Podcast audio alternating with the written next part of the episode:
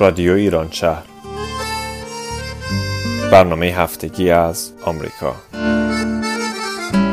این هفته از لس آنجلس و اورنج کانتی. برنامه شماره 436 یک شنبه 29 مهر ماه 1397 برابر با 21 اکتبر 2018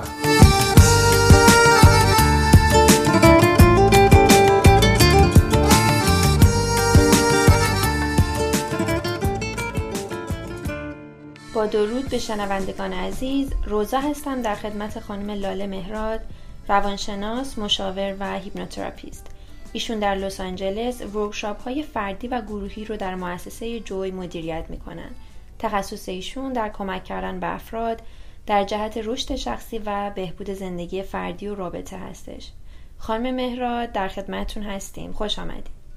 ممنونم از شما و رادیو ایران شهر که این فرصت رو دوباره فراهم کردید تا در خدمت شما و شنوندگان عزیزمون باشم. خواهش می‌کنم. مرسی از حضورتون.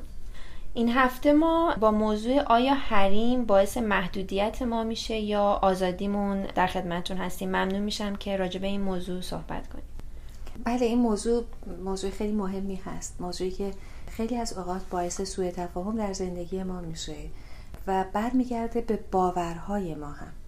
و به همین دلیل رفتارهای ما در نهایت تحت تاثیر اون قرار می‌گیره. خب برای اینکه مبهمترش نکنم اجازه بدین توضیح بدم که در واقع حریم یا محدودیت که ما برای خودمون قائل میشیم. آیا باعث محدود شدن ما در زندگیمون میشه یا باعث آزاد شدن ما؟ ببینید وقتی ما میگیم حریمی رو برای خودمون تعیین می‌کنیم در واقع این حریم مرزهای ما رو مشخص می‌کنه. داشتن مرز به من کمک می‌کنه که اونجایی که باید بله بگم بله بگم و اونجایی که باید نه بگم نه بگم. یعنی در ارتباط با خودم اگر کسی بخواد از این حریم بیاد تو من مجاز هستم که نبگم.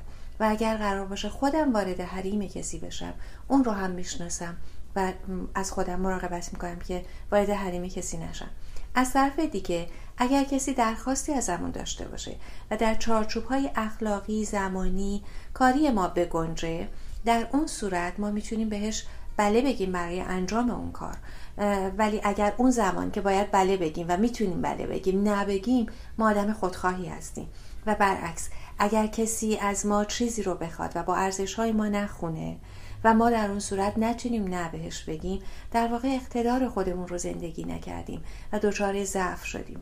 به همین دلیل دونستن محدودیت هامون به ما کمک می‌کنه که ما آزاد باشیم از اینکه بقیه بخوان با ما بازی کنن. یا بقیه بخوان به ما چیزی رو که نباید بگن بگن. یا اینکه بقیه بخوان برای ما تعیین کنن که چه کاری رو بکنیم. خانم لاله مهرا تو صحبتتون اشاره کردین که ما باید حریم خودمون رو بشناسیم. منظورتون دقیقا چی از این جمله؟ حریم اون مرز و چارچوبی هست که ما برای خودمون در نظر می‌گیریم. یعنی جایی که من رو از بقیه متفاوت می‌کنه. اون جایی هست که حریم شخصی منه. اون مرز و محدوده شخصی منه. هر کسی نمی‌تونه واردش بشه.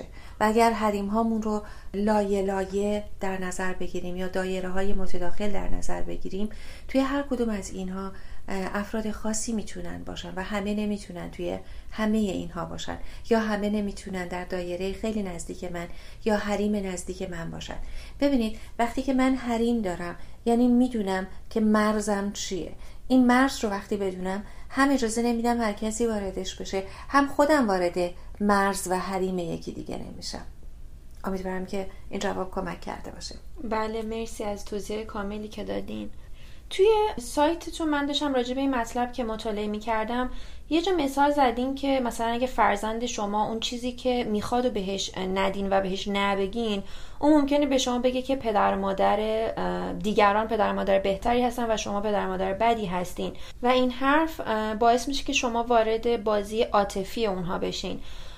اینو میشه بیشتر بازش کنین و توضیح بدین راجبش برامون؟ با کمال میل. ببینید وقتی که ما وارد بازی عاطفی کسی میشیم. یعنی تحت تاثیر حرف های اونها از نظر احساسی قرار میگیر ببینید وقتی که کسی از من چیزی رو می‌خواد و من نمیگم و اون منو وارد بازی احساسی خودش می‌کنه که از من بله رو بگیره این یعنی که من وارد بازیش شدم. حالا چجوری این اتفاق میافته؟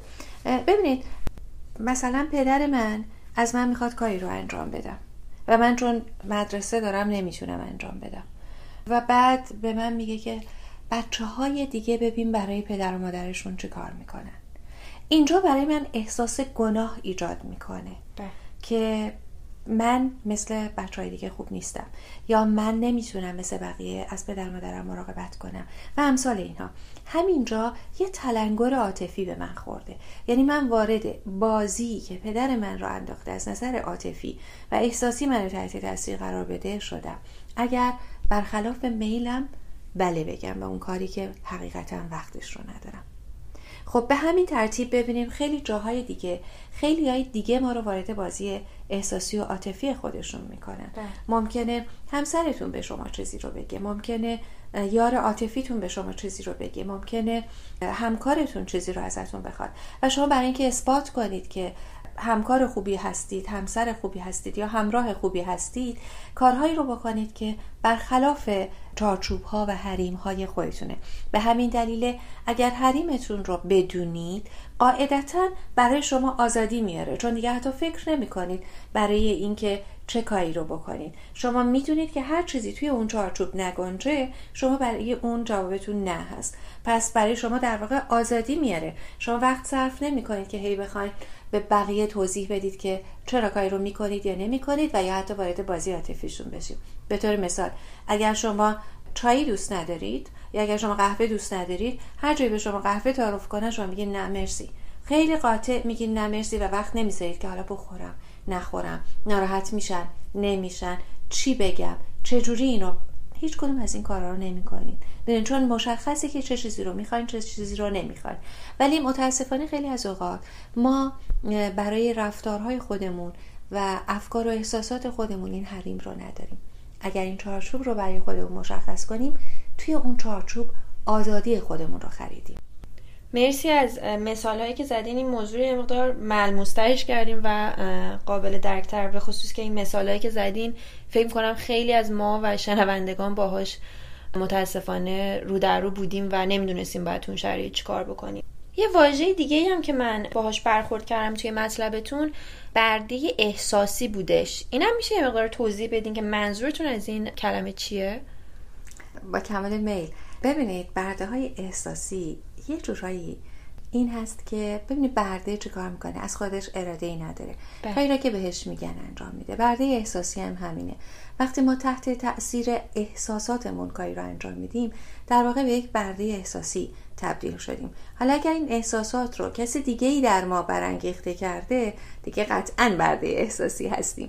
به عبارت دیگه ببینید ما وقتی که توی بازی عاطفی افراد گیر می‌کنیم و اونها بتونن با چند تا جمله چند تا کلمه یا رفتارهایی که داشتن احساسی رو در ما برانگیخته بکنن که متعاقب اون احساس ما رفتاری رو انجام بدیم که در اصل مال ما نیست و اصالت نداره در اون صورت ما برده احساسی هستیم. یعنی هر زمانی که میترسیم از اینکه کسی رو ناراحت کنیم مثل شلاقی هست که به ما زده میشه و از ترس اون شلاق ما حتما اون کار رو انجام میدیم.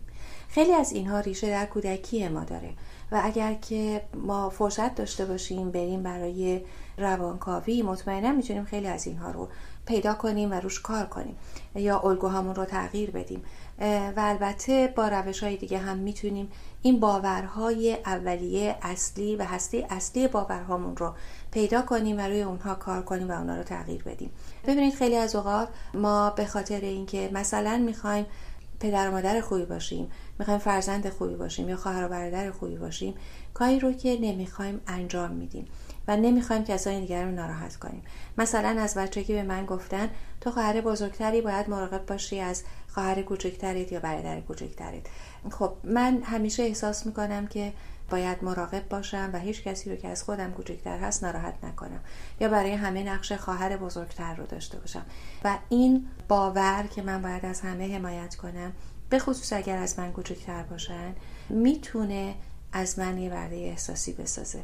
و اون وقت کسی که از این جمله که تو هیچ وقت به من کمک نمی کنی یا خواهرای دیگر رو ببین چه کار می‌کنن یا آدمای دیگر ببین چه کار می‌کنن واسه دوستشون این جمله می‌تونه منو تبدیل کنه به بردی احساسی اون کسی که این رو میگه. در نتیجه اون می‌تونه از من سوء استفاده کنه و رفتار منو تحت کنترل خودش بگیره.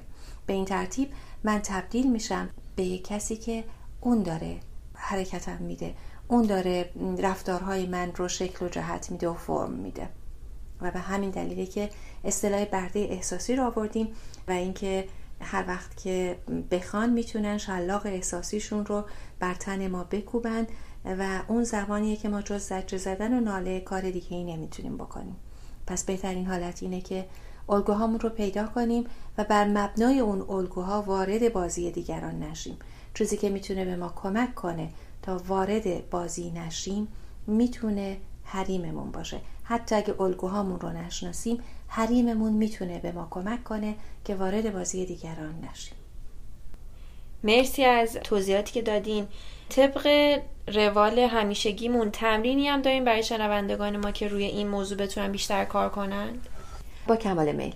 پیشنهاد من برای تمرین این هفته این هست که روی برگه کاغذ چند تا دایره توی هم بکشیم.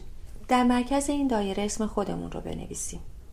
چه چیزهایی برامون حریم هست و خط قرمزمون هست اون رو دور خودمون بکشیم و بنویسیم. هر کسی از اون خط قرمز رد بشه در واقع به حریم ما تجاوز کرده. به طور مثال اگر من خط قرمزم این هست که به هم احترام گذاشته بشه اگر کسی به من بی احترام می‌کنه یعنی از خط قرمز من رد شده و اون موقع من می‌تونم با قاطعیت نه رو بگم نه اینکه تحمل کنم. و تو دایره های بعدی که بعد از این دایره اولیه میاد که کاملا محکم برای من هست تو دایره های بعدی چیزهای دیگه قرار می‌گیرن و طبعا افراد دیگه هم قرار می‌گیرن. یعنی تو هر دایره ای چیزهایی که می‌تونه اتفاق بیفته و افرادی که می‌تونن اونجا حضور داشته باشن هستن. مثلا یار عاطفی شما می‌تونه توی این دایره قرار بگیره ولی مثلا دوست شما نمی‌تونه. و همینطور دایره های بعدی افراد دیگه و چیزهای دیگه یا محدودیت های دیگه هست. این اولین تمرینی هست که می‌تونم پیشنهاد بدم. خیلی بهمون کمک می‌کنه که ذهنمون شفاف بشه. حریممون چیه و برای چه کسانی چه حریمی داریم و برای همین راحت تر بتونیم کاری رو قبول کنیم یا نکنیم یا رفتاری رو بپذیریم یا نپذیریم. یه نگاهی هم به زندگی خودمون بکنیم. و ببینیم که در کجاها بیدلیل بله گفتیم و در کجاها بیدلیل نگفتیم. و یه بار دیگه تکرار می‌کنم که اونجایی که ما می‌تونیم بله بگیم و نه میگیم خودخواهیمون رو زندگی می‌کنیم. و اونجایی که باید نه بگیم و بله میگیم متاسفانه قاطعیت و اقتدارمون رو زندگی نمی کنیم. در نتیجه باید به جای خودش نه و بله رو بگیم. به این نگاه کنیم ببینیم کجاها بی جا این رو گفتیم و درستش کنیم و با حضور در لحظه بتونیم انتخاب های بهتری داشته باشیم از این به بعد. و در کنارش ببینیم که کجاها به جا و به موقع بله و نه رو استفاده کردیم و طبعا در مورد این موارد به خودمون پاداش بدیم و خودمون رو مورد تشویق قرار بدیم. اینجوری می‌تونیم رفتار مثبت و سازنده ای رو در خودمون تقویت کنیم و حفظش کنیم. ممنونم از تمرینی که دادین. مطلب دیگه هم از راجع موضوع می‌خواین اضافه کنید یا نه؟ مرسی از وقتی که گذاشتین و فقط می‌خوام تاکید کنم اینکه اگر ما حریممون رو بشناسیم هم به حریم خودمون احترام می‌ذاریم هم به دیگران و حریم اونها احترام می‌ذاریم و هم آزادی رو برای خودمون میاریم و هم تکلیف اطرافیان رو با خودمون روشن می‌کنیم. چیزی که به ظاهر و در ابتدا ممکنه سخت به نظر برسه در نهایت باعث آزادی و رهایی و آرامش خودمون و اطرافیانمون میشه. بی نهایت سپاس خانم لاله مهراد. شنوندگان عزیز رادیو ایران شهر در خدمت خانم لاله مهراد بودیم.